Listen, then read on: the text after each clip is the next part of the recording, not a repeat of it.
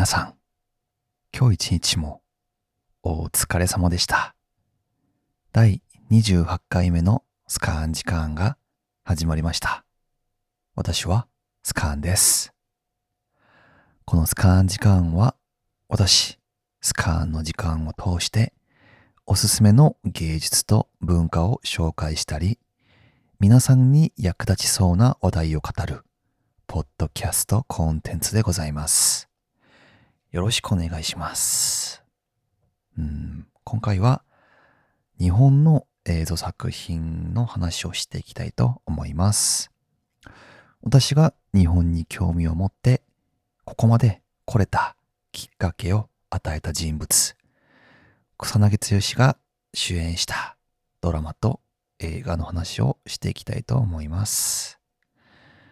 うん、そうですね。草薙剛主演の作品は数多くあると思うんですけど、その中でも私が印象的に見た僕シリーズの話をしていきたいと思います。僕シリーズはですね、うん、全部で4つありますね。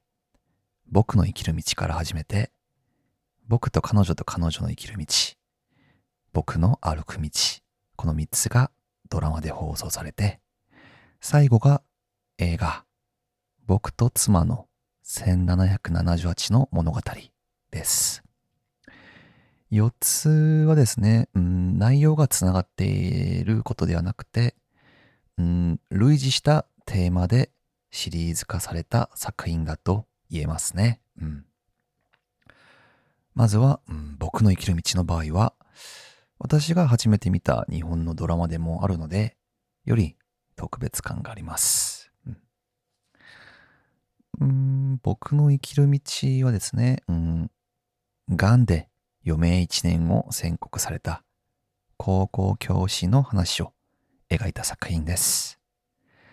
がん宣告をされてから、うん、された時は、無茶なお金を使い方をしたり、自殺を図ったりしますけど、後々残りの人生を一生懸命生きようと決意します。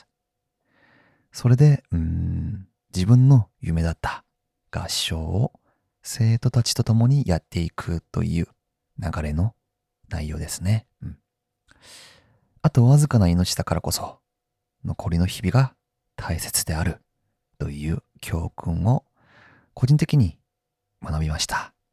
うん、とても感動的なヒューマンドラマです。その次のシリーズが、うん、僕と彼女と彼女の生きる道ですね。銀行で働くワーカホリックの男が、いきなり離婚を告げられて、妻に逃げられて、小学生の娘と二人で生きていくようになる流れの内容です。うーん、会社や仕事しかわからなかった男が、娘とその娘の家庭教師の女性によって、いろいろ、あの、変わっていく内容を表現しましたね。人生で大切なものは何か、うん。ささやかでも幸せにしてくれることは何か？を考えさせるドラマだと思います。うん、私はそう思いました。うん、自分はですね、個人的にこのシリーズ面白くて、うん、多分2、3回は見たと思いますね。はい。そして3つ目のシリーズが僕の歩く道です。うん、動物園で働く自閉症の男の素直で純粋な成長物語ですね。うん。うん、主人公はサイクルが好きで、あの 40km のロードレースに参加して完走することにもなる内容も表現されています。個人的にはあの僕シリーズの中で草薙剛が演技した中でキャラクター性が一番強くてインパクトがあると思いました。うん。まあ、この3つがあの僕シリーズのドラマで、で、最後が映画、僕と妻の1778の物語です。これは、うん、僕の生きる道とはちょっと少し逆の設定で、うん、設定ですね。うん。SF 作家の主人公の妻が余命1年を宣告されて、うん、笑うと免疫力が上がることがあるという話を聞いて、主人公は妻のために毎日物語を書くようになります。うん、その映画のタイトルに出てる数字、1778は、その物語の数でもありますけど、妻が生きた日々でもありますね。うん、要は、うん、物語が効果があったということでしたね。うん、この作品は、あの、ドラマシリーズだっ、ドラマシリーズとは違ってですね、うん。なんか宇宙人が現れるなどの SF の要素も多く見られますね。うん。この作品を私が大学生の頃に公開した映画で、多分2009年、10年頃だと思うんですけど、うん。当時あの、映画館で見て、うん。なんかいろいろなジャンルが少しずつ込められた作品だなと思って、とても印象的でした。うん。そして、そしてですね、うん、妻を演じた女優がですね、竹内優子さんなので、うん、今のこの頃に見ると、より切なく感じられるかもしれません。うん、うん、僕シリーズの共通的な特徴を言うとですね、まず似ているような似てないようなテーマで、世の中をより一生懸命生きるようにしてくれる内容を表現しています。うん。あとは、うん、4つとも共通的に出演している俳優陣がいます。まずは全シリーズの主人公、草薙剛さん。そして、小日向文世さん。浅野和之さん。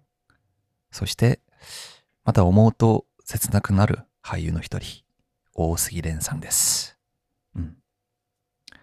そして、うん、これはドラマシリーズだけの話になると思うんですけど、主題曲が全部スマップですね。うん。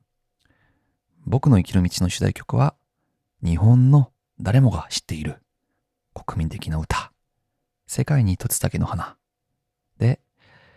僕と彼女と彼女生きる道の主題曲は、アンジというアーティストのワンダフルライフです。